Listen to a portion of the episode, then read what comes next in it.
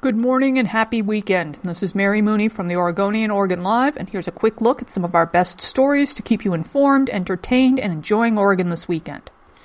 People for the Ethical Treatment of Animals filed a lawsuit this week to compel Oregon Health and Science University to release footage of experiments on monkeys at its Oregon National Primate Research Center.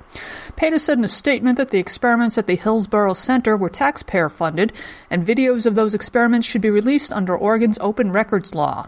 An OHSU spokeswoman said the university is reviewing the court filing and has no comment at this time. In Portland, the city might try to push landlords to be more forgiving of a potential tenant's criminal history or credit dings through a set of new rental screening regulations. The proposal, headed to the City Council next week, encourages landlords to use prescribed criteria that could double the number of renters getting approved compared with the industry standard. If landlords chose not to follow the looser checks, they could still do the typical tenant review, but then they would have to jump through some extra city hoops that add costs and processing time.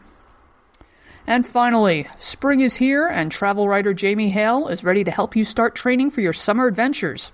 He offers a list of 18 hikes around Portland to help get you into shape. They range from easy to very difficult.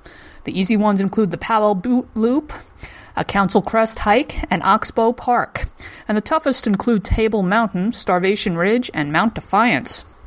For these and more news stories, pick up today's copy of The Oregonian or head to OregonLive.com. We'll be back Monday morning with another flash briefing.